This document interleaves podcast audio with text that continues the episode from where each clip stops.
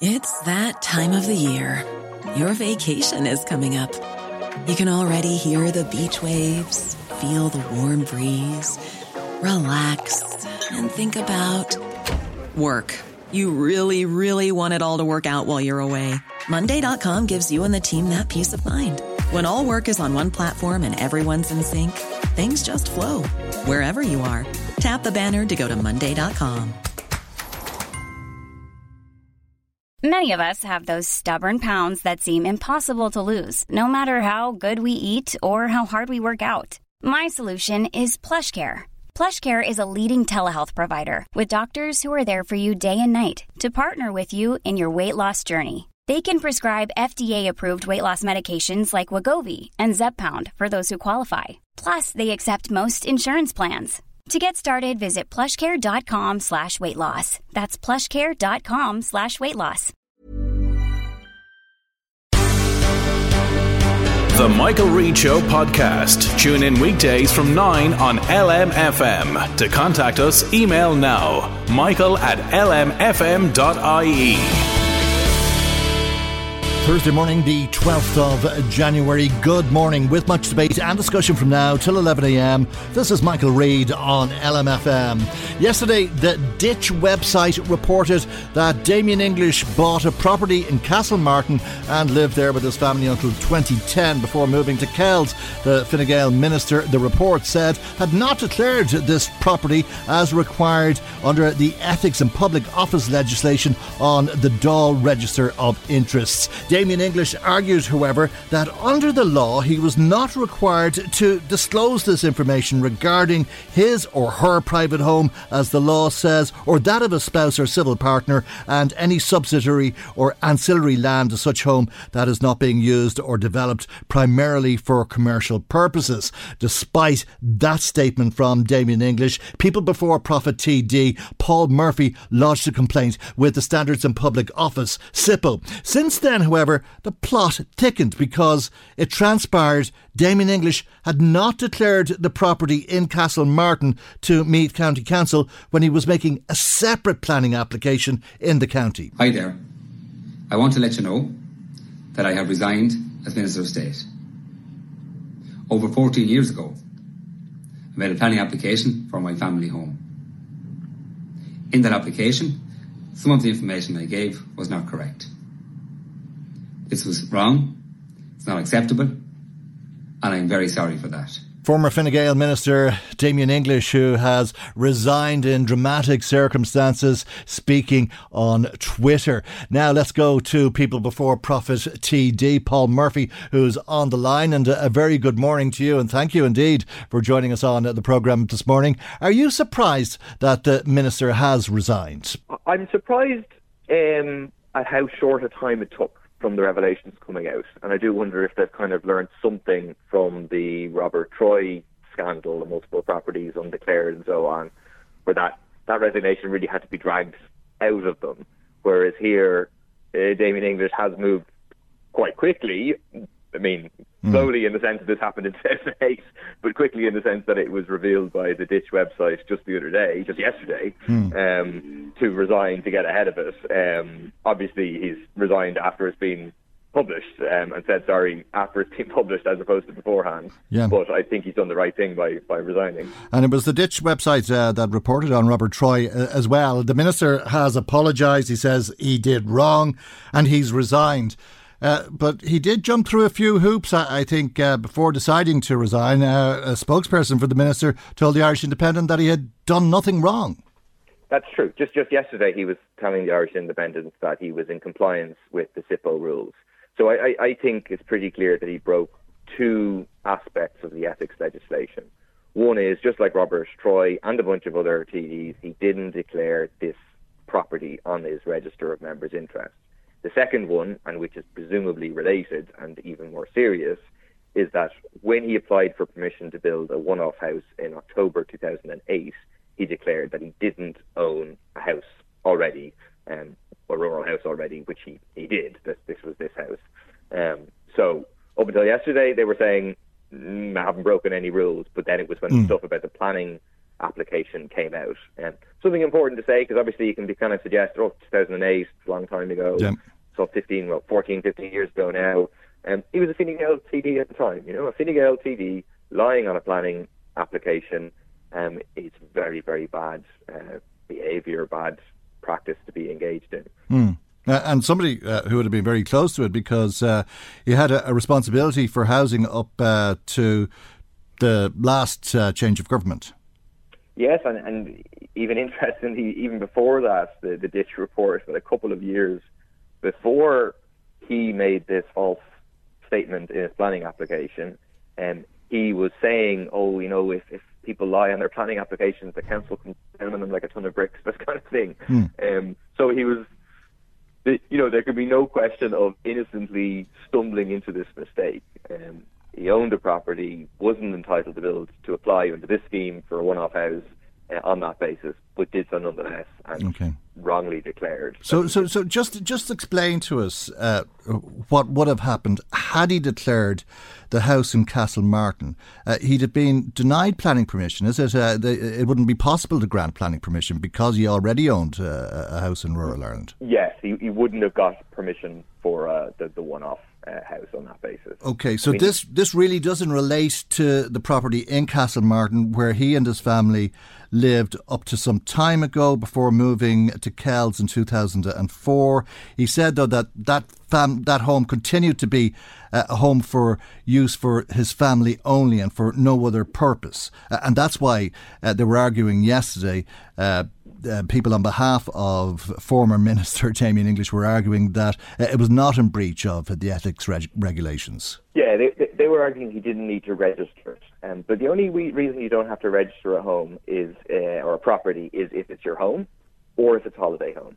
Um, but it is neither his home, uh, clearly, and he, he declares his home, interestingly, nor is it a holiday home. I mean, it's literally down the road from where he lives. There's no evidence. I know the Ditch were up there. They say that there's nobody living here. It's, it's a vacant property. It's presumably been vacant for, for quite some time. Mm. The other thing that didn't make sense in that explanation is that he actually did declare his private home. Even though he he doesn't have to declare his, his private home, he did declare that. So it didn't make any sense that he was saying he, he did declare his private home but didn't have to declare this other home on the basis that, well, maybe he stayed in at some time or wasn't rented out or, or whatever. And I mean, I do think that that gets to another aspect of, like, you know, things that we're discussing in, in, at the moment in mm. the housing crisis is that, like, he's been sitting on a vacant property. Um, mm. And I think that's, it's just, like, in this circumstance, to have a vacant property, to just sit there whenever, like, I know there's two hundred people who are on the emergency homeless accommodation in, in Meath, there's four thousand people on the housing waiting list, we know nationally there's a problem. Like, that's, that's a scandal. Mm. People should... Over over, over seventy thousand refugees coming from Ukraine alone. Yeah, I mean, we've been making the point that there are fifty thousand homes that have been vacant in this state for six years or more. And this presumably actually is, is one of those homes. And, like, have, we need to have use it or lose it legislation to say to people, look, either you use it, use it as a family home, rent it out, do what you want to do with it, or if you don't, the state should step in, should really purchase these homes to put them to use to allow mm. people to be to be housed in them. Okay. Um, I'm not sure if you've seen the uh, Minister's statement uh, as yet. Uh, it's a very brief statement, uh, and the Minister says what he did was wrong. Uh, it was not up to the standard required. He apologises for failing uh, to declare the property in his application to Meath County Council. But he he says he, he reviewed the application made in two thousand eight, and it's clear to him now that he, he failed to inform the council. Uh, but... Uh, There's no real responsibility taken here that I, I, I can see. It's not saying, well, I, I knew I I was failing uh, and I did that intentionally, or it's not. On the other hand, it's not saying it was a complete oversight, I didn't realise it. Yeah, I, I think fundamentally this statement is a, it's a sorry I got caught statement um, because he doesn't have any reasonable excuse here. You know, he... He cannot plead ignorance. It's just not credible whatsoever that he, he was ignorant in this requirement. Um, it's very, very clear to anyone who applies that this is what they're asking you. Um, but in addition, the guy was a Fine Gael T D who was speaking about this issue uh, previously in the Dáil. Um, so he, he did it consciously, seems to be clear, um, and then just was quiet about it and didn't say anything about it until it's been published. So it's, you know, it's very poor, unethical, bad behaviour by a, a Fine Gael minister. Okay, well, uh, whatever uh, the thinking behind it was, it, it was wrong, uh, and it's resulted in uh, resignation. Another resignation uh, for a breach of uh, the uh, ethics standards uh, that are required in public office. Uh, you had taken uh, the complaint to, to SIPO, uh, which obviously hasn't heard this, but you'd wonder Uh, how many complaints you could take to SIPO, or, or how many uh, complaints would be upheld if they were brought to SIPO, if every T D in the Dáil was to be looked into. Yeah, and, and this is, it's become a real pattern, um, particularly with this government. There has been issue after issue. I mean, Rob, in the case of Robert Troy, actually, SIPO have now, it's a very slow process, they're completely under-resourced, um, but they are starting the process of investigation of the complaint of Robert Troy. Um, and I intend to, you know, continue with the complaints against uh, Damien English to have a full investigation to prove that it is a breach rather than this just, oh, I apologise and set aside. Um, but it, it speaks to, you know, low standards in, in high places, I think, is exactly what people do not want to see. Okay, that's interesting. You're going to follow through on it. Uh, what happens if the complaint is upheld? And you'd have to assume it's going to be uh, upheld now, given uh, that the minister has conceded that he failed to inform the council it was wrong and not up to the standards required. Uh, so what does that mean in terms of how SIPO will respond to that? Will there be a sanction for Damien English? It really, I mean, the, the truth is that SIPO is mostly toothless in terms of what it can actually do. Um, but the significance would be that you would have a clear finding to say that you cannot do this. I mean, that's obvious to me. It sounds like it's obvious to you. It's probably obvious to most of the listeners. But I think it will be useful to have it in black and white that this was a breach of the ethics legislation, uh, including the two breaches, including not the not registering the, the property with, on the member of the register of members' interest. Okay, and that's uh, the result of it. The minister has resigned. Minister Damien English has resigned. Uh, in other words, as uh, junior minister, he'll remain as a Fine Gael T D for Meath West. It was wrong. It. it didn't meet standards, and the minister is sorry, apologising for what has happened. Uh, that's Paul Murphy, People Before Profit T D for Dublin South West, who lodged uh, the complaint to SIPO, and as you've been hearing, he's going uh, to pursue that complaint despite uh, the minister's Uh, Uh, resignation. Uh, a couple of comments coming to us already about this this morning. Paddy Duffy says, if you were cynical, which I'm not, Michael, you might think that the reason he quit so readily is he, he doesn't want any more to come out. Thank you indeed uh, for that. Uh, we'd uh, Sean in Dublin nine in touch with us as well. He was WhatsApping us and he says, we're not stupid. Mister English knew exactly what he was doing. Uh, he uh, must have known that it was wrong at the time of the declaration. Will he now be fined, or will the council order the demolition of the house? That's an interesting uh, comment indeed, Sean in Dublin nine. Thank you indeed if you have been in touch with us. If not, we'd like to hear from you, and I'll give you the contact details in, in a moment. Uh, but I just want to mention to you too that if you're in Termonfeckin uh, listening to us uh, this morning, make sure that you're listening after ten o'clock uh, today, because uh, we're going to be speaking to some of your newest neighbours uh, who are living in the Tribble House in the village. Uh, some uh, forty Two refugees, forty-three refugees uh, who are now resident there. We'll be speaking to some of them and indeed the management uh, of uh, the Tribble House a little bit later on the programme. And I, I think you'll be pleasantly surprised by what you hear, because uh, I went out there yesterday, great bunch of lads uh, and uh, great atmosphere actually in the Tribble House uh, when I was out there, and was made feel very welcome. But anyway, if you want to make comment on the programme today, as I say, our telephone number is oh four one nine eight three two thousand and we'd love to hear from you. That's oh four one nine eight three two thousand. Text or WhatsApp oh eight six one eight hundred six five eight, or email michael at l m f m dot i e. Michael Reid on L M F M. About a year ago, at the end of January twenty twenty-two, two government ministers, the Minister for Agriculture, Charlie McConalogue, and the Minister for Rural and Community Development, Heather Humphreys, promised action on dog control. Now, this followed a horrible sheep kill in the Dublin Mountains at the time that caught the public attention. And since then, hundreds of sheep have been killed by roaming dogs, and we've all felt the sense of shock and horror that followed the vicious attack in Enniscorthy, which left a nine-year-old boy with life-changing injuries. All our thoughts are with um, Alejandro uh, and, and his family uh, and friends following what has been a horrific uh, ordeal for that young child. Um, it's, it's quite shocking, and I think all of us are very disturbed by what has transpired here, and, and a degree of anger as well. You know, um, I don't understand why there's a need to own such breeds, such dangerous breeds. I think we should go back to the drawing board. Um, I don't have the full panoply of legislation that's in front of us, but I do think we need to go back to the drawing board. Because what has happened is one child too many now. Um, and we all have pets. Uh, there's no need for this, in my in my view, and it needs to be seriously examined. Um, and I revert to the Minister um, Uh, thank, thank you very much. Whatever cross-departmental approach we can take, we should take.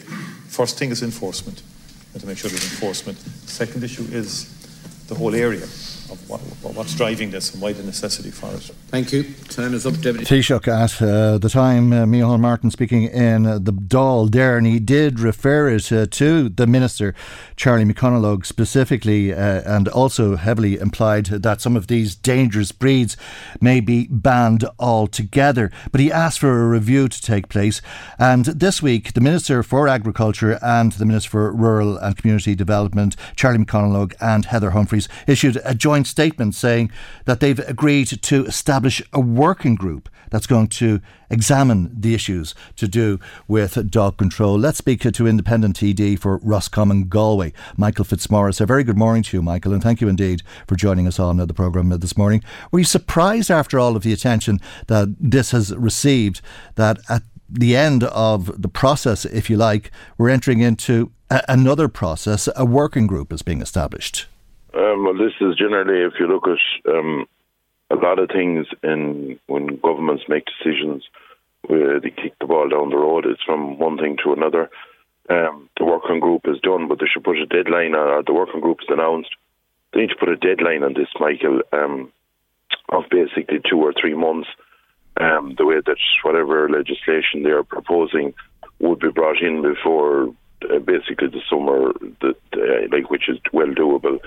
Um, I think there's a lot of support right across the political divide, but um, I would agree that there are some um, types of dogs or some, um, say, the likes of pit bulls and, and, and other dogs like that, that we have to look at to see what's the, you know, how dangerous they are, or is it muzzles that will solve the problem. But I think we have also to be mindful, Michael, that, um, and look, I see it in my own house, we'll be John Freeze at home, and um, the dog that could be in a house and not used to kids in it or whatever, and I saw nieces and nephews of my own that came in with their children, and a youngster can pull the dog's tail, and next thing you'll see, you'll see the teeth gritting or whatever, and that, and that's that's with any breed of a dog. You know, it's not just uh, one type of a dog. Yes, there are the likes of the pit bulls and other types of dogs that are severe, dangerous dogs, but uh, um, on top of that, Um, we need to be mindful as well that nearly everyone around the country does have a, a pet, be it a dog or a cat. Um, mm. We've seen the amount of, and like it's shocking to see that child just that evening, but I have seen it in my own area going back twenty years ago where a collie ended up doing the same. Do you know what I mean? Yeah. Um, mm. And um, you cannot trust any dog, to be quite frank about it. Mm. If someone pulls a dog's tail, like the, as the old saying goes, they could bite you. Yeah. Um, and I think that we also need to, if you see, and you've brought it up earlier, about the amount of sheep um, that have been followed with dogs, we need to bring in um, a lot of solutions to this, and there has to be, we have to tackle, first of all, the most dangerous dogs. That's the first thing. Mm. The second thing is, in my opinion, when we're Um, basically chipping dogs, when every dog should be chipped in the country, um, we should be DNAing them, because that's how you'll get a match if dogs yeah. are are da- are, dam- are go after sheep. Um, personally, and this is my view, and I'm giving it straight to you, um, for farmers at the moment, we there was an insurance company, I'm not going to go name any insurance company, but there was like a multi-peril farm policy. Your dog can run out on the road, it can damage your care. Your dog can go after sheep, it can it could kill them. And in my opinion, there should be an insurance um, with every dog, because um, if a dog goes after twenty or thirty sheep at the price of them at the moment, or look at, we've seen them going up even more, or a pack of dogs, well, you cannot have a farmer.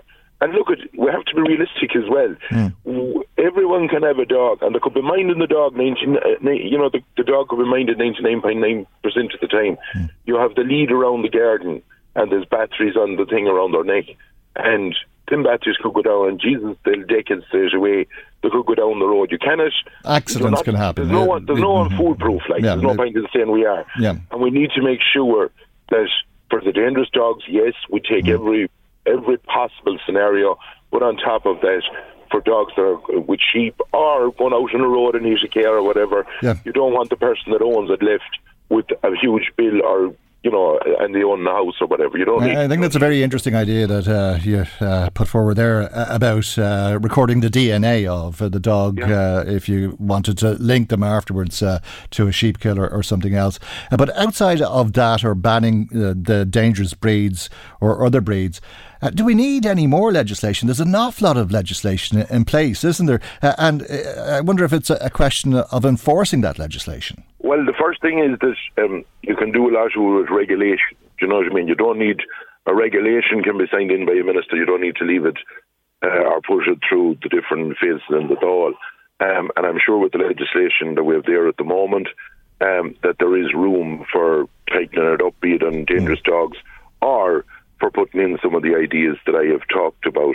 Um, but take, take Enniscorthy, for example. I mean, that wouldn't have happened if the law had been followed, uh, because nobody uh, uh, should be uh, in possession of a dog like that if it's not muzzled. It shouldn't be yeah. out in public if it's not on a short lead, uh, yeah. and it should uh, be, uh, the owner should be over eighteen, and it shouldn't be walked by anybody under the age of sixteen. If, uh, I'm yeah, well, the, the only thing I will say to you, and um, I won't go into any mm. specific case because well, yeah, you don't yeah. know what's going on in the name of that.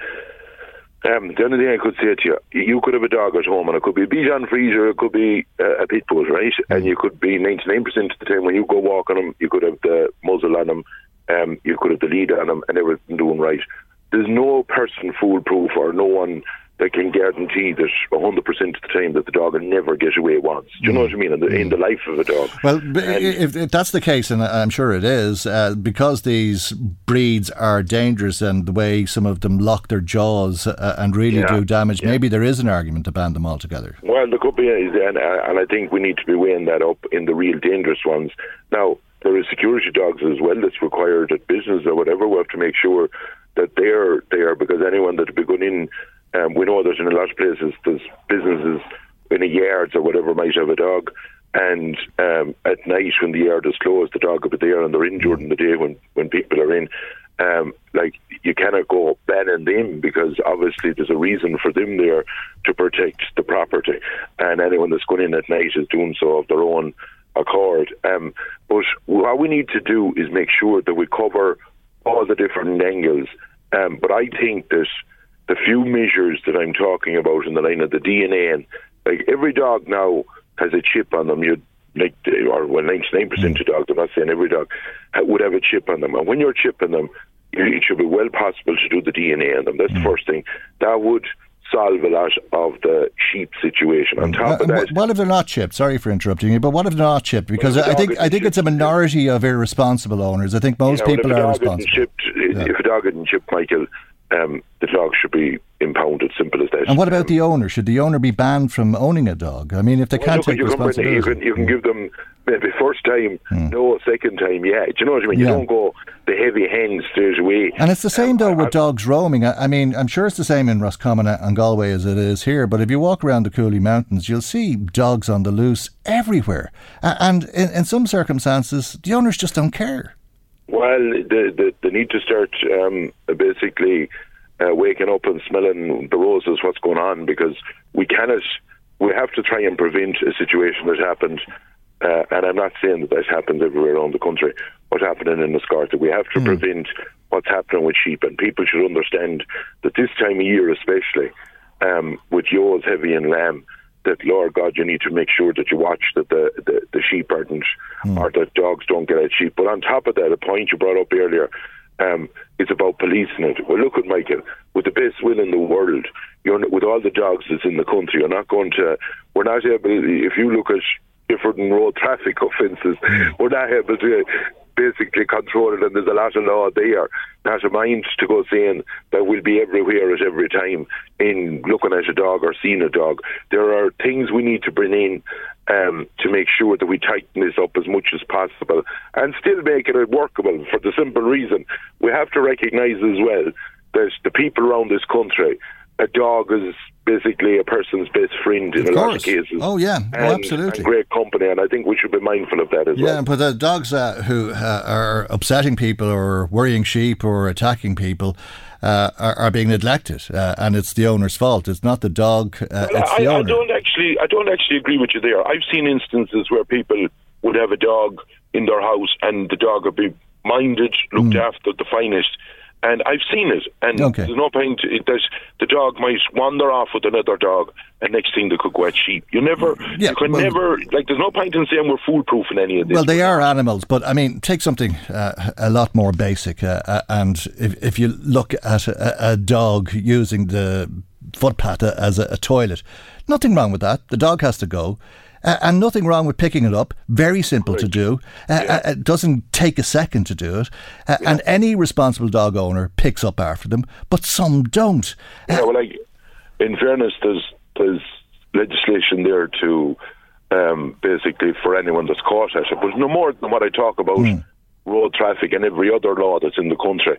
There's no one going to be walking behind everyone that has a dog and saying, Jesus, I'm going to nab you now. Mm. You know, that's not going to happen. No, it? I know, but if you, did, if you did a street a week, let's say, yeah, and, and yeah. every time you caught somebody, find them a thousand or two thousand euro, put it on the front of the paper, or uh, took the dog off them, uh, barred them from having dogs, whatever. If you, if you took some drastic action uh, to get people to think about well, what they're doing. No more than, no more than where the beaten black spots. Yeah. There's probably also dog black spots for what you're yes. after uh, mentioning. Yeah. And yes, you could do that in the line of uh, being there watching it or whatever. Um, those those are things that can be done, but, the, but look at we have to put things in context as well. Mm. Um, if the dog litters in a place, um, it's the the offence compared with some child getting their face bitten or get or some person with their sheep mm. um, basically destroyed. Do you know what I mean? It's a fair difference compared. It's a livelihood destroyed mm. in one place, and it's a life really damaged in another place. Yeah. And we need to make sure that we nail this down once and for all. And, and I, I think that the minister needs to do that. And I think it's very traumatic as well when uh, there's sheep killed like that. It really can have a terrible impact. Well, look, it, it's not alone the ones that's killed. It's uh, yeah, and like I've seen it. I saw, yeah. mm. I saw last year in an area mm. I don't know well, and it's not alone the the, the sheep that uh, have been attacked. It's the other sheep that would be heavy in lamb, mm. that'll sling lambs, and they're never the same. They're yeah. frightened mm. no matter what happens. All right. Michael, we'll leave it there for the moment. Uh, we'll watch what this working group uh, reports on and what recommendations they make. But thank you indeed for joining us, as always. No That's problem, it. Mike. Thanks. Always a pleasure. Thank you. Independent T D for Roscommon Galway, Michael Fitzmaurice.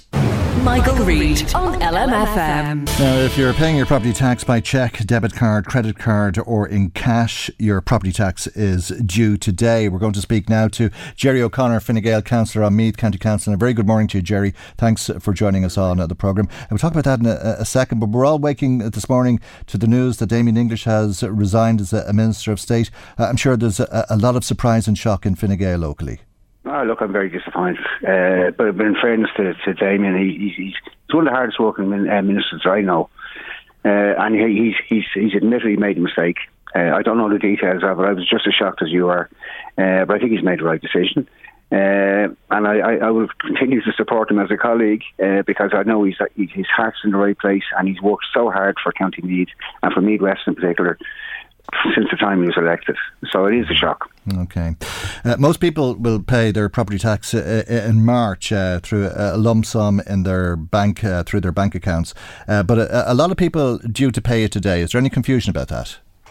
No, there is. I mean, if you if you set up a direct debit, uh, you you get you get that extra time that it goes through in March. But if you pay by the other other methods, I mean, there's, there's various ways of paying. Obviously, I pay mine, believe it or not, just through my wages.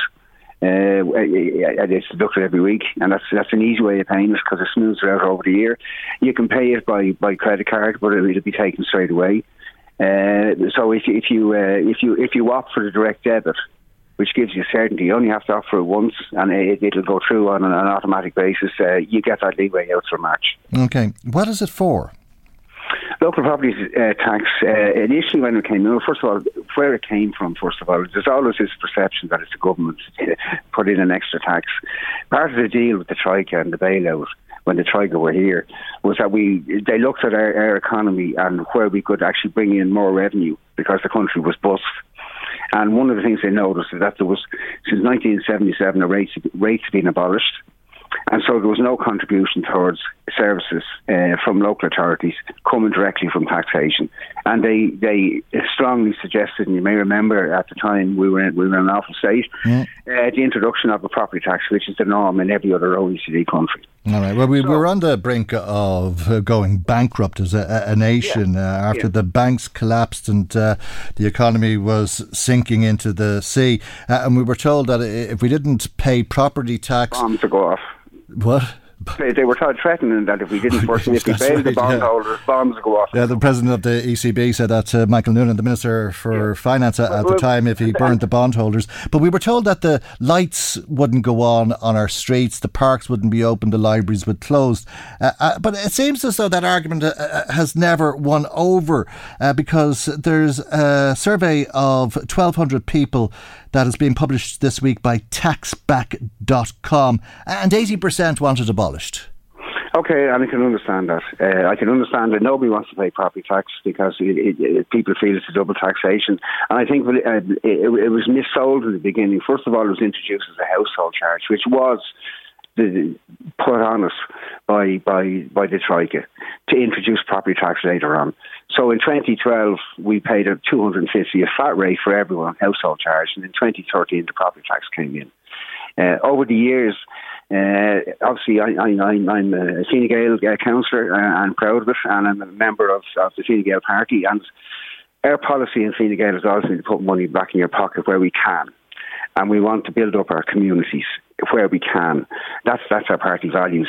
And so when we sat down for the first budget as councillors, the When the, when we the new term the, the first time the council had to make a decision about local property tax was in twenty fourteen, uh, and we were newly elected uh, councillors in twenty fourteen, and we sat down and said, well, look, all this money can't go straight into the coffers of Meath County Council. We want a percentage of it. It was four hundred eighty thousand to be spread among each councillor in each M D, so that they could bring services directly to small groups who don't qualify for other funding, the likes of our tidy towns, the active first responders, and people like that, mm. so that we could help them there. So we were determined as members that while this money was being was being levied annually, that there be some payback to our constituents on an annual basis. And others, and therein lies the problem. Why is it called local property tax if you pay your tax in Meath and on occasion it'll go to provide services in Leitrim or God knows? Yeah, well, I'd agree with you on that. I mean, what what, what happened was that when they looked at the, at, at the country from a local property tax, the, prior to that, the, the local authorities were funded by local government funds. When they looked at it, they put in this uh, twenty percent, which had to be taken out of the wealthier counties uh, and distributed to those counties who didn't have the population to, to give them the level of services that they would they should get. Mm. Now so, so, so, now, so, so, that, so that, in Leitrim, the tax is local. Yeah, yeah. yeah. but, but you also no, no, get listen, tax listen, from, from outside we, of the locality. Fought, as members, we fought about this. We yeah. fought yeah. this with, with, with government for years. And we won. Because uh, this year, we've one hundred percent of the tax uh, allocated to Meath County Council. one hundred percent. Mm. Now, but just to put into perspective, it was missold in the beginning. It said it was going to fund local authorities.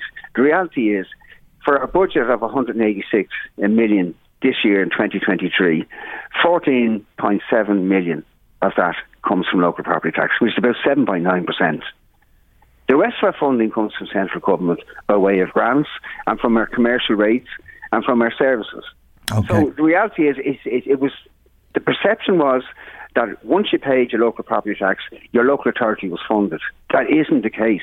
All right. Well, if you're paying, if you are paying by cheque, debit card, credit card, or cash, your payment is due today, uh, and uh, I think everybody ends up paying, whether we wanted it abolished or not. It's uh, revenue, so you really don't have yeah, a choice. Since yeah. it, it was uh, policed by revenue, Gerry, we have to leave it there. Thank you though for joining us uh, this morning. Much appreciated as always. Gerry O'Connor, Fine Gael councillor on Meath County Council.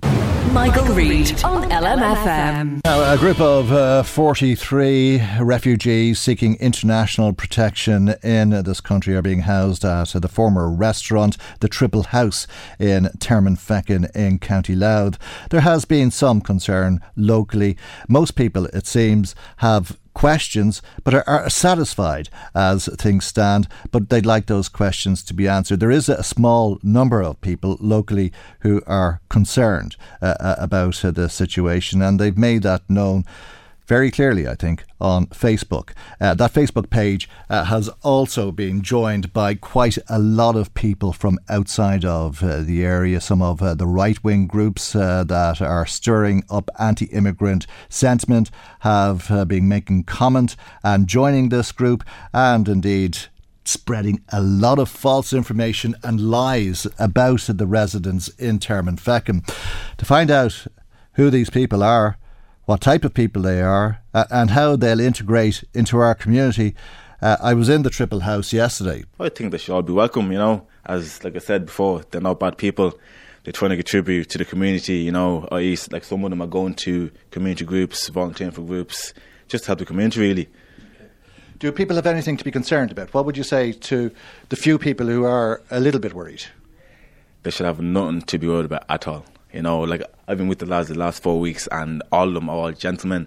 They all have manners, you know, they respect their surroundings and environment. So to all the people in Termonfeckin, there should be nothing to worry about, about the refugees in Tribble House. Right, that's the manager in the Tribble House at the moment, Bash. We'll hear more from Bash later on. We'll hear from some of uh, the residents, some of uh, the refugees later in the programme as well. And I, I think you will be pleasantly surprised when you hear how nice these guys are and how much they want to become part of uh, the local community. But uh, let's speak to, to local Sinn Féin T D, Rory Murcú, who's on uh, the line. And uh, a very good morning to you, Rory Murcú, and thank you indeed for joining us. Uh, there's a, a number of protests taking place across uh, the country today in Dublin and in Kildare.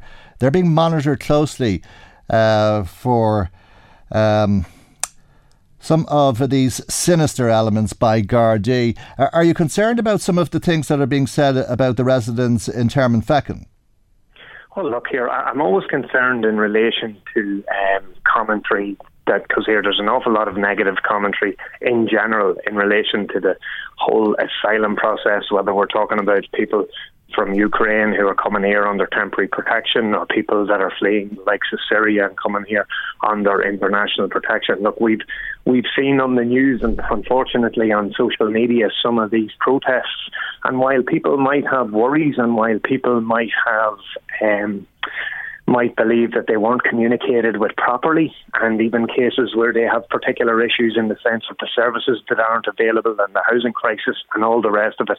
The difficulty with all these protests is that there ends up being a cohort of people that just start shouting and screaming, get them home, you know, send them home, and there's literally no element of nuance or anything about it.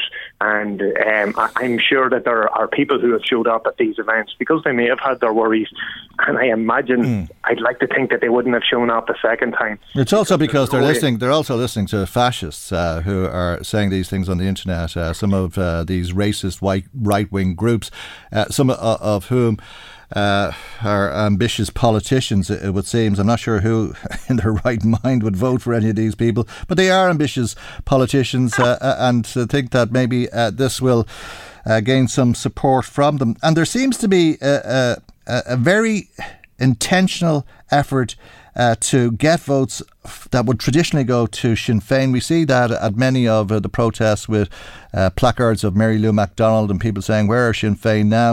Uh, I see uh, on this Facebook page uh, in Termonfeckin uh, that each of the local reps have been named and invited to a public meeting that was to take place uh, on Saturday of this week. That that meeting has been cancelled, by the way.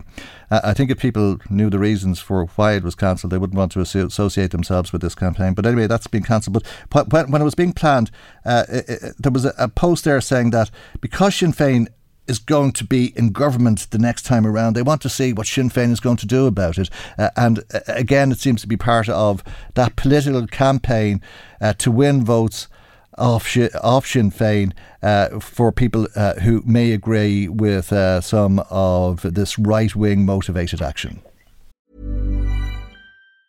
Hey, it's Danny Pellegrino from Everything Iconic. Ready to upgrade your style game without blowing your budget? Check out Quince. They've got all the good stuff, shirts and polos, activewear and fine leather goods, all at fifty to eighty percent less than other high-end brands. And the best part? They're all about safe, ethical and responsible manufacturing.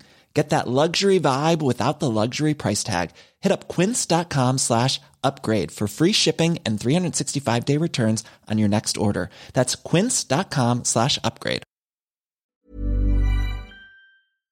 Well, there's no sure thing in relation to Sinn Féin being in government the next time. Obviously, Sinn Féin will, will campaign on that basis, that that's what we want to see, because we want to see dealing with all the crises that we're dealing with at this point and, and, and time.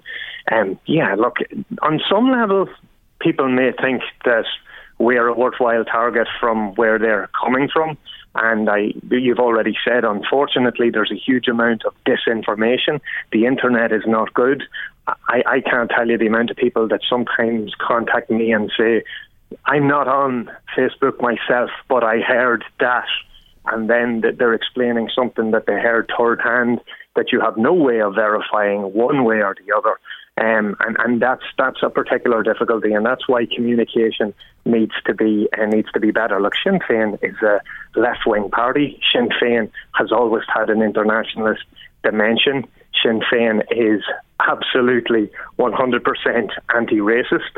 So I, I don't think anybody is any in any doubt in relation to any of those sets of circumstances. Now, Sinn Féin has represented communities that have not been well represented within this state across this island. I think that's another thing people are absolutely sure on. And here we are talking to people who haven't had the services, that haven't had the health service, that haven't had the housing service, that haven't had what all that is needed within a society. And we will continue to push for that. And yeah, we are dealing somewhat with problems as well created by a government that has done an insufficient amount of planning. Like we've already heard even on uh, the, in the media today about the fact that government needs to change tack in relation to dealing with the accommodation crisis as regards uh, dealing with people who are in international protection mm. and people who are in temporary protection. But I, I imagine this is something we all would have thought about from a point that should have been done at an earlier stage. But we are where we are now, and we need to deal with this. We also need to deal with the huge level of issue we have as regards the accommodation crisis. Mm. Um, and like that is creating problems across the board. Like we've always said um, in relation to people who come here, particularly that's international protection, what people are, you know, would call asylum seekers, refugees, there is a process. It all needs to be resourced. It needs to be done as quickly as possible. And myself and every other elected rep, we spend half the time in Leinster House talking about the fact that we don't have positions filled in our health service, in relation to bus drivers, in relation to any possible job you can think of at this point in time. Uh, and we, we probably need, and the fact is, we know that the likes of the H S E, if we're talking about uh, speech and language therapists or we're talking about psychologists or anything else, is actually at the minute trying to recruit abroad. So I think we have to also put that bit of the jigsaw together, because I think there have been major, major failings to date. And there's, that's the reality. People a, there, also need. There's a mantra, sorry, there's a, a, a mantra uh, that we're hearing quite a, a lot uh, about uh, some of uh, the refugee or the asylum seekers who were seeking refuge, who were seeking international protection, like the young men in uh, the Tribble House in Termonfeckin. And people say, they're not Ukrainian. They're men. They're not women. Uh, and why aren't they at war? Um, we're going to hear from some of the men who are not Ukrainian, uh, obviously aren't women, uh, and why they aren't war and why they're fleeing terrible situations uh, a little bit later on in the programme. But now that they're in Termonfeckin, they really want to become part of the community. Uh, and I think when people hear uh, the uh, asylum seekers speak a little bit later on the programme. They'll appreciate they're very nice people and they probably have a, an awful lot to offer to the local community. But we'll just hear once a, again from Bash, the manager of the Tribble House. Uh, I was talking to him yesterday about the opportunity for the young men in Tribble, uh, in Tribble House in Termonfeckin, Uh, because they're in such a great part of the world, uh, and uh, the opportunity for Termonfeckin as well. Maybe uh, they could get involved in local sports groups. Well, there's a local Astro around the corner from us, so hopefully the committee will give them a few slots, you know, free of charge, so they can have something to do. And we try to get them in a few, probably, because a few of them do boxing, cricket, try to get them into the gym, swimming, probably even cycling, you know, whatever they're into. We'll, we'll try to accommodate them, and hopefully the local community can accommodate us as well. Okay, so local clubs could help that yeah, way. Clubs, yeah. What else can local people do to help? Um, well, at the moment, you know, we would like probably some donations for clothes, as some of them came with, like, barely, like, nothing, you know. So probably clothes would be probably the main thing for them, if anyone wants to donate, so, like, Saint Vincent de Paul or any other charities. Well, Bash, thanks very much for having us. Uh, I have to say, as I said earlier on, the atmosphere in here is really laid back. Uh, it's lovely. All the guys seem very nice, uh, very placid, it has to be said, uh, and uh, very laid back. And they all seem very comfortable, uh, and it's nice to see them making this their new home. Yeah, look, like, like I said, like the people to Affecting should have nothing to worry about. Like I said, they're all well-mannered, and there will be no trouble around the area. As Like I said, they want to contribute to the environment and the community, and there's nothing more I can say, really. Yeah, that's Bash, uh, who's managing the Tribble House uh, at the moment. Uh, I was thinking last night I might clear out some old clothes and uh, take them over to Tribble House later on. Uh, I was actually thinking as well, uh, Rory, uh, I think of a, an old table tennis set at home, uh, that sort of thing. Uh, maybe local people uh, would think of, of what they could do to help these people uh, and help them to become part of the community, because that's very much what they want. Yes, and look here, if I talk even in a Dundalk context, and I talk about any time there have been issues, we have a particular issue in relation to people who are international protection, some of which have been given permission to stay in Carroll Village, that need to be, um, that are, there's a need for a temporary move in relation to upgrading accommodations and all the rest of it. And um, we obviously had the Ukrainians who were in, in the current Gaza. And see the amount of third parties, of local people, of, you know, uh, of groups and community groups and residence groups that approached me on their behalf because of their engagement with the community, with educational institutions and all. And all of it has been very positive. So I don't see why that wouldn't necessarily be the case with, mm. with these people. Now, that's not to say, because um, in fairness, myself and Elder Munster, you know, we'd have people who would have come to us and would be looking information, what are the long-term oh, yeah. plans and mm. all the rest mm. of it. And it's not always forthcoming Um, from the government, so that's something that, that does need to happen. But I, I think all that what you're talking about as regards integration is very, very important. And here's the other thing, an awful lot of assumptions are made in relation to all these individuals, and in some cases some of these people have left absolutely hellish situations, and some of them have left um, some of them have left family behind. And the fact is, um, men do suffer from oppression and repression. Men can be in danger. And there is this big thing about, of, you know, of military age, or, you know, a, a sort of madness. And they're, and they're not vetted. I tell you, I vetted, I have vetted some of the people on these Facebook pages, and I wouldn't want them living beside me. I'd have no problem living beside uh, the fellas in Tribble House. Uh, and on that note, when it comes to these right-wing fascist racists who are stirring up this anti-immigrant sentiment, uh, we've seen terrible protests outside of places where people are now living, telling them to go home uh, with the national flag, Uh, which is, is is a disgrace, uh, and you'd wonder uh, if something should be done to stop that type of intimidation. Should there be safe zones, like the zones that we're talking around abortion centres? Uh, should there be laws from people uh, desecrating the national flag in the way that they have as a symbol of hate? Uh, as I said before in the programme, I, I've seen it used in a way that uh, could only remind you of uh, the swastika in the nineteen thirties, the way it's been used to intimidate people. Well, like I, I think I said to you before, Michael, obviously the, the tricolour is far, far from the swastika. And while people may misuse it in situations that I or you wouldn't like. I'm not sure we can necessarily come up with a set, with a set of rules in relation to that. I think the vast majority of Irish people do not like this, the mantra or the particular actions that are taken by these right-wing groups. If we can improve the communications to communities and all the rest of it, I think we can take an awful lot of the tension away. I think it's very important that if we can have, as you say, a decent level of integration and communication between groups that are in here fleeing war and all sorts, um, and local communities, I think that all can be very positive. And like anything else, we are inbuilt on some level to be afraid of those that are different from us. It's mm. it's how we survived over tens of thousands of years. I'm very, I'm, I must say, I'm very different from some people in this country. No, no, it's no, not, no it's, I mean, it's, I mean, it's, it's not the people, people. I know it's not the people in the Tribble House. I'm very very different from. I see uh, a lot of similarities there. I'm very different from uh, these people who take it upon themselves to talk about Ireland for the Irish and uh, flying the oh, national no, I, flag and asking I, people to go home to war zone areas. I, I, I, I accept that, Michael, and mm. what I'm saying is that's something that we all have to check. You know, we all have to, and usually when you meet people and you're introduced to them, you know, fears dissipate. That's okay. Just the reality. And we'll meet, look, sorry. No, no, I'm saying, but if obviously you're if you're out there trying to foment hate and whatever else, that doesn't necessarily suit you. So therefore, they are the people that we need to absolutely mm. counteract. Now, that doesn't mean that here I'm looking to get engaged in online communications with some of the with, with some of these people.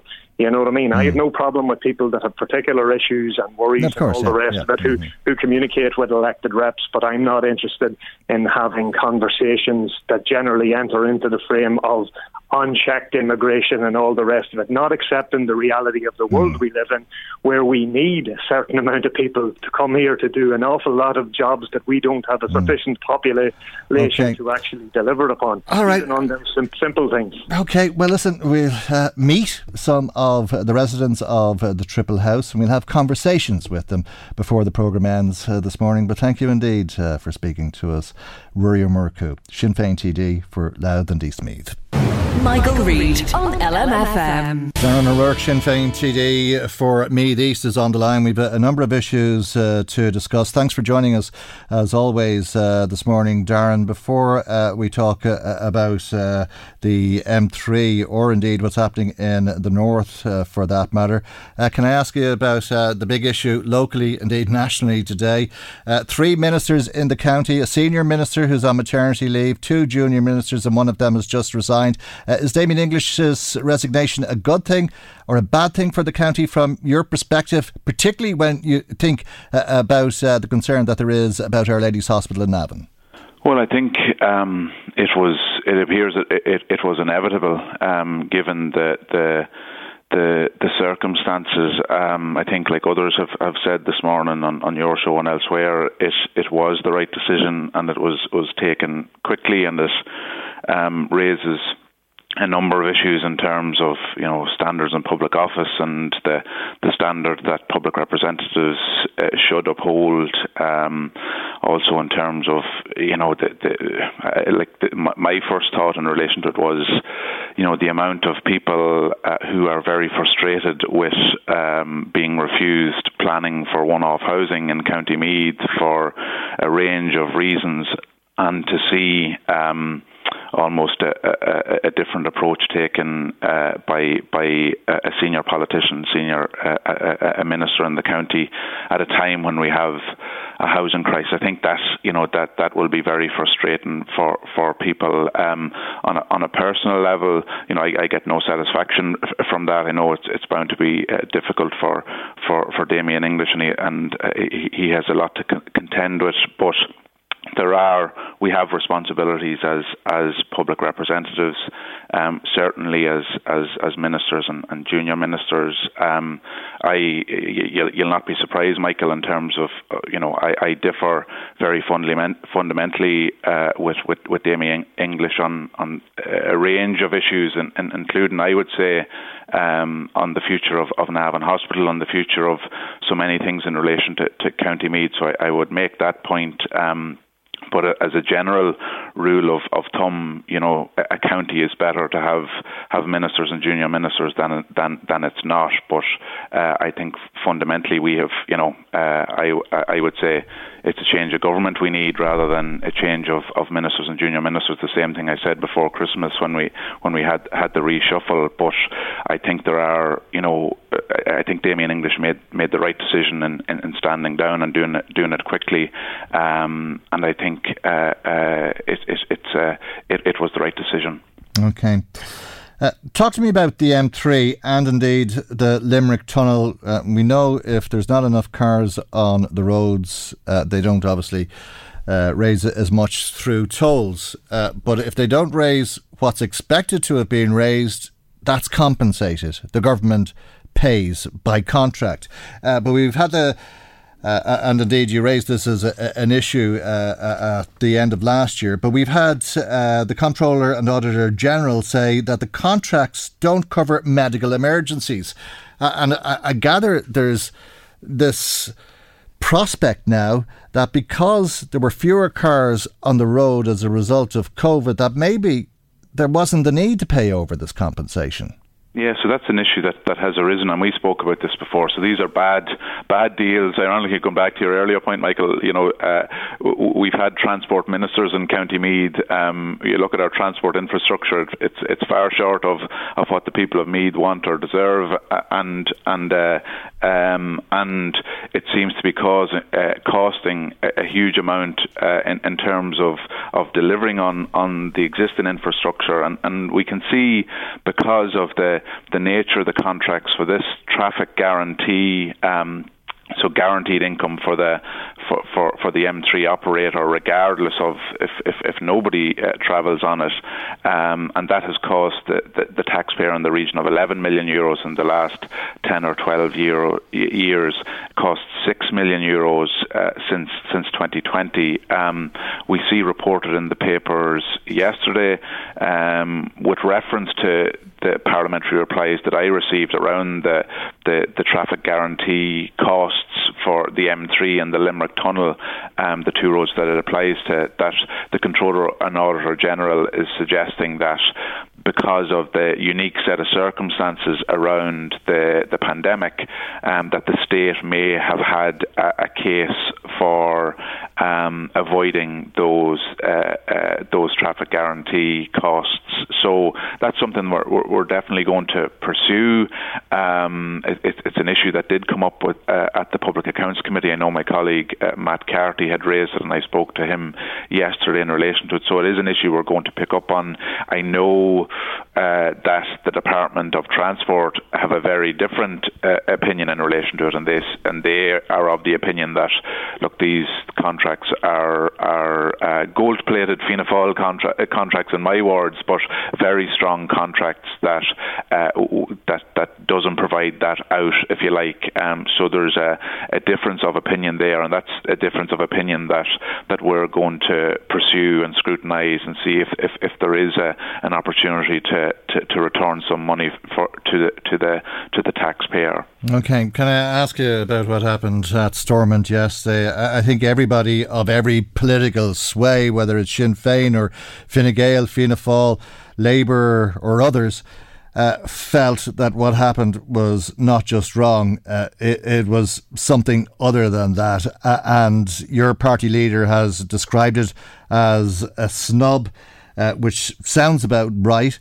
Uh, the Taoiseach and the Taoiseach are both in Northern Ireland. Uh, do you think that they should try to put manners on James Cleverly today uh, because he refused to accept Mary Lou MacDonald into a meeting uh, as the leader of your party when he was meeting with the five main political parties in Northern Ireland? Okay, I, I think it's really important that we maintain focus here, and that uh, um, I don't know the basis of, of what happened yesterday. Uh, Mary Lou MacDonald described it as bizarre and unprecedented, and the, the, the actions of, of the Brit- British government as, as uh, petulance, and, and I think that's a, a fair assessment. Uh, I think we, you know... Uh, all of politics in the North since the Good Friday Agreement agreement has been about uh, mutual respect and parity of esteem, and that is, has to be the basis of, of, of moving forward. Um, we're, we're, you know, Sinn Féin is not going to engage in, in games. Um, We have a very serious job of work. We have a very strong mandate in the North and right across this this island. Um, you know, there was reference to to diplomatic uh, protocols. We know that isn't the case. We know the Irish government say that, you know, they, they wouldn't have had any issue with, with a meeting happening yesterday with Mary Lou MacDonald's involvement had they been asked. Um, I, you know, we can speculate uh, what what uh, what motivated it. Was it a sop to the D U P in advance of, you know, maybe some difficult decisions in the time ahead for them, or difficult times in the time ahead for them? I don't know, uh, but but for me, it's it's British government playing games. They've, you know, hundreds of years of, of playing games in the north of Ireland. Um, It's it, it, it's it's a matter for Sinn Féin of maintaining focus uh, on, on the job at hand, and that's around getting the institutions back up and running. It's about addressing the protocol. Uh, it's about uh, um, a, a citizens' assembly on Irish unity, and uh, working in good faith with, with, with partners and communities uh, right across the north and right across the island. All right, we'll leave it there for the moment, Darren. Thank you indeed uh, for joining us on uh, the programme uh, this morning. We'll be hearing a lot more, I think, from Northern Ireland over the course of uh, the day. Darren O'Rourke is Sinn Féin T D for Meath East. Michael, Michael Reid on L M F M. Now let's meet uh, some of uh, Termonfeckin's newest residents. Uh, I met a, a man there yesterday with uh, a name... Well, it was very foreign to me, certainly a name I, I wouldn't be familiar with, uh, but we sat down and had a, a good chat in the Tribble House. Ishmael, Ishmael. Ishmael. Okay. Well, Ishmael, uh, thank you for uh, allowing me to come into your new home here in uh, the Tribble House in Termonfeckin. Uh, I have to say the atmosphere in here is very nice, and I know that there's a lot of people in the village who are a little bit concerned because this happened all of a sudden, that a lot of men arrived uh, at one time. Maybe you'd tell me a, a little bit about what's happening here at the moment. How many men are here in the Tribble House at the moment? Uh, at the moment, uh, I think it will be uh, forty, forty-three people uh, in here. And uh, uh, talking about the surrounding and the people in here, people have been so welcoming to us. Like uh, the we, we hear the words, they have been talking so, uh, they, they have been uh, so much concerned about us, what we do. If we are good, everybody is good to us. If we are bad, obviously, uh, it will have uh, the, the reaction, uh, uh, it will be bad reaction if we are bad ourselves. Okay, can I ask you what age you are? I'm twenty-five years old. Okay, so you're a very young man, uh, as would seem to be the case with a, a lot of uh, the men here. Uh, some of them are uh, no more than boys, uh, and um, everybody seems very relaxed. Are you getting on well with everybody? People are here are family friendly, like uh, the, the the management, uh, the Irish people.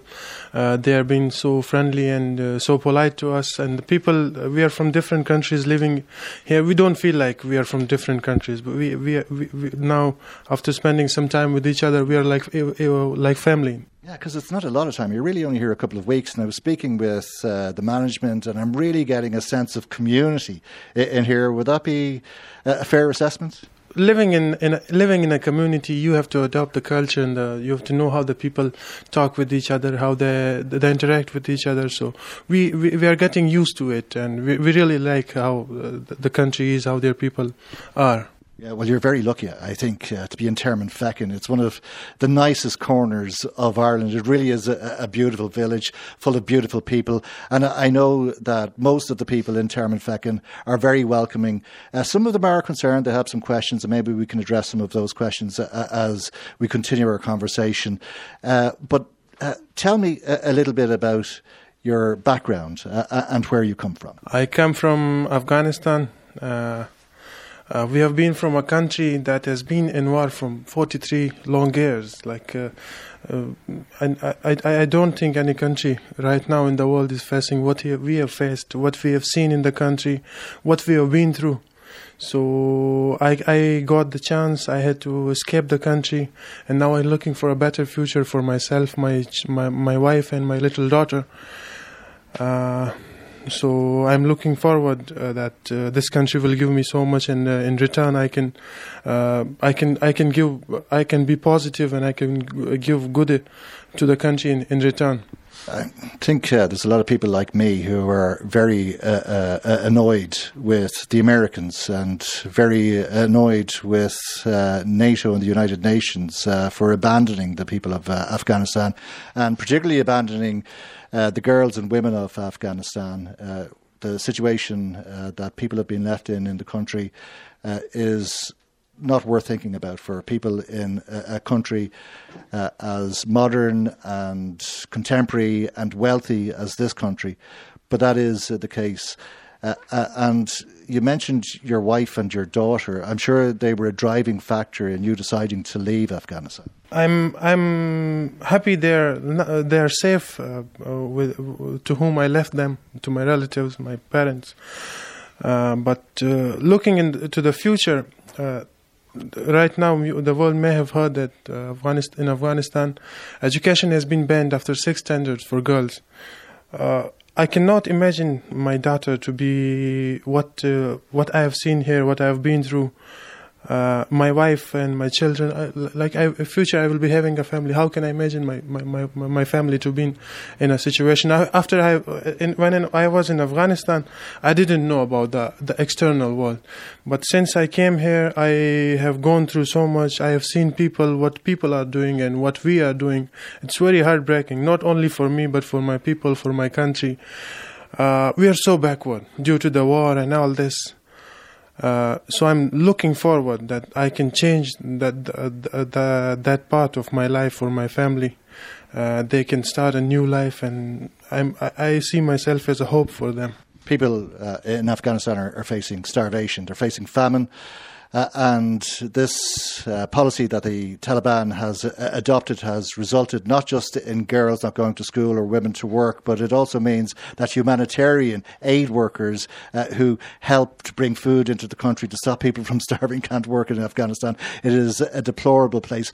But there's probably people listening to us in Termonfeckin today saying, why didn't you stay and fight a young, strong man like you? As you can see, we have been fighting for forty-three years, so how long people do expect us to fight further? We have given so so so many of our loved ones, so many of our loved ones have fought this, that war. So wh- why why should I sacrifice myself, my my my my, my close ones also? Let them live free. Like uh, st- we say. Either fight the war if you can, but if it is the system, the system is taken over. It is all the whole government. How can I fight the government? How can like ten or thousand people? They cannot fight the government. It's not. It's not. The world is not recognizing this government. It's like a regime. How can you fight a regime? Would you be in danger if you were to return to Afghanistan? Well, that's. Uh, the, the, I have discussed uh, that with the, the immigration office, and. Uh, Definitely, I have problems. That's why I'm here. That's what I'm here for. We uh, hear that people are shot randomly, uh, randomly executed in Afghanistan. Uh, have you seen that? Yeah, you cannot guarantee your life there. So you've come here for sanctuary, for in- international protection, uh, and you're uh, hoping um, to get refuge I- in this country. And you've been here now for some time. I, I know that. Um, People will uh, know your face. Uh, they may not recognize your voice in the radio, but they'll know your face uh, because you've been on the internet uh, and you feel uh, as though you've been used. Uh, and I think you're very hurt by what happened uh, because of a right-wing group that came out here to speak to you and did so under false pretenses. Uh, I will not talk too much about that, but... Uh Uh, I was told that uh, some people are out there. They they came to raise voice for the um, refugees, to help them. But uh, when I saw that on internet, everything was twisted. Uh, I, I I talked for good, but in but uh, in, on the internet, everything was so much twisted that people started hating me for what I said. But uh, the, the reality was that we really appreciate the Irish government, the Irish people. They have been so good, and. Uh, what I believe is that what I heard on the internet, what people talked about me, that's really a minority of the people. Uh, seeing in person or uh, in in in the, in the in the in this area how welcoming people are, that, that's what means to that's what that's what matter. So I'm not so much concerned about that, that video and that thing about the reaction of the people. Okay, and there's some procedures here, I'm told. Uh, overnight, there's twenty-four hour security. Uh, the gate is locked. Uh, what happens if you want to leave? Uh, you seem like a, a very tall gentleman to me, but also a very gentle gentleman to me, uh, and you wouldn't cause me any concern. Uh, but uh, there are some precautions that are, are being taken, I'm told, because people are a little bit concerned, they've questions and that sort of thing.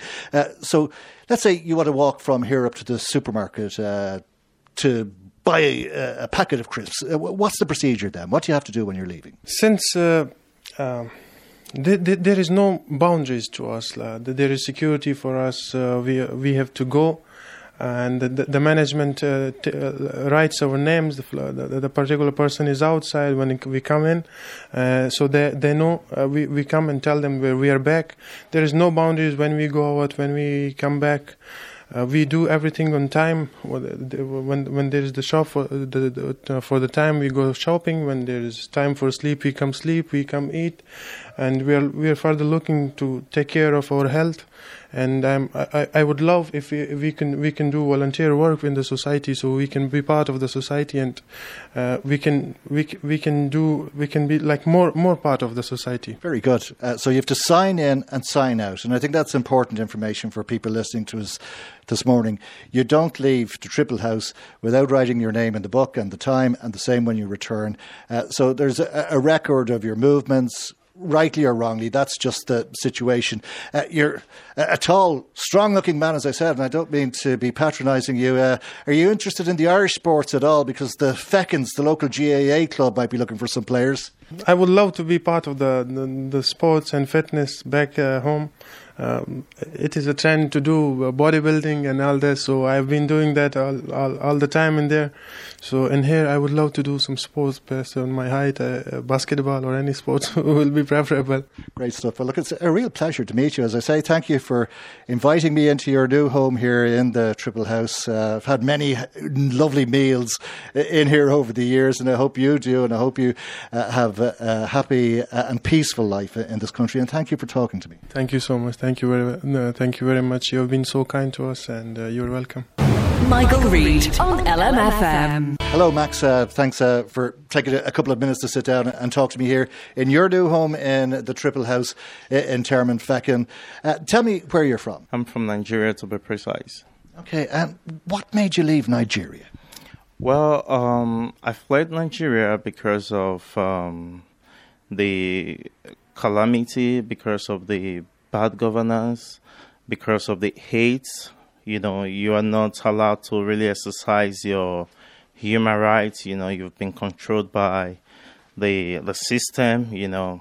And um, if you go online now, you see that there's a lot of um, terrorism in Nigeria, to be precise, like the Boko Haram, for example. You know, the northern part of Nigeria, there's a lot of killing going on there, and um, there's a lot of poverty. People are really suffering, and um, for that reason, and I also have my own um, personal reason why I really fled Nigeria, which uh, I explained to the I P O immediately I came into Ireland. So I heard that Ireland is a good place, and uh, the people are welcoming, and um, the people are homely, and so far I've seen love from people around me. They've shown me love, they showed me kindness, and um, for a very long time, I think I feel like, you know, I'm living a life I really want to live, you know, so far. And um, very good. Can, can you tell me, I hope you don't mind me asking, do you want to tell me what your personal reason for leaving is? Well, when I say personal, I mean it's personal because I don't want to lie about it, so I think I'll keep it personal. Okay, I think I might be able to guess because I think Nigeria is a, a dangerous country for some people. Um Would Nigeria be a dangerous place for you to live, uh, to be yourself in?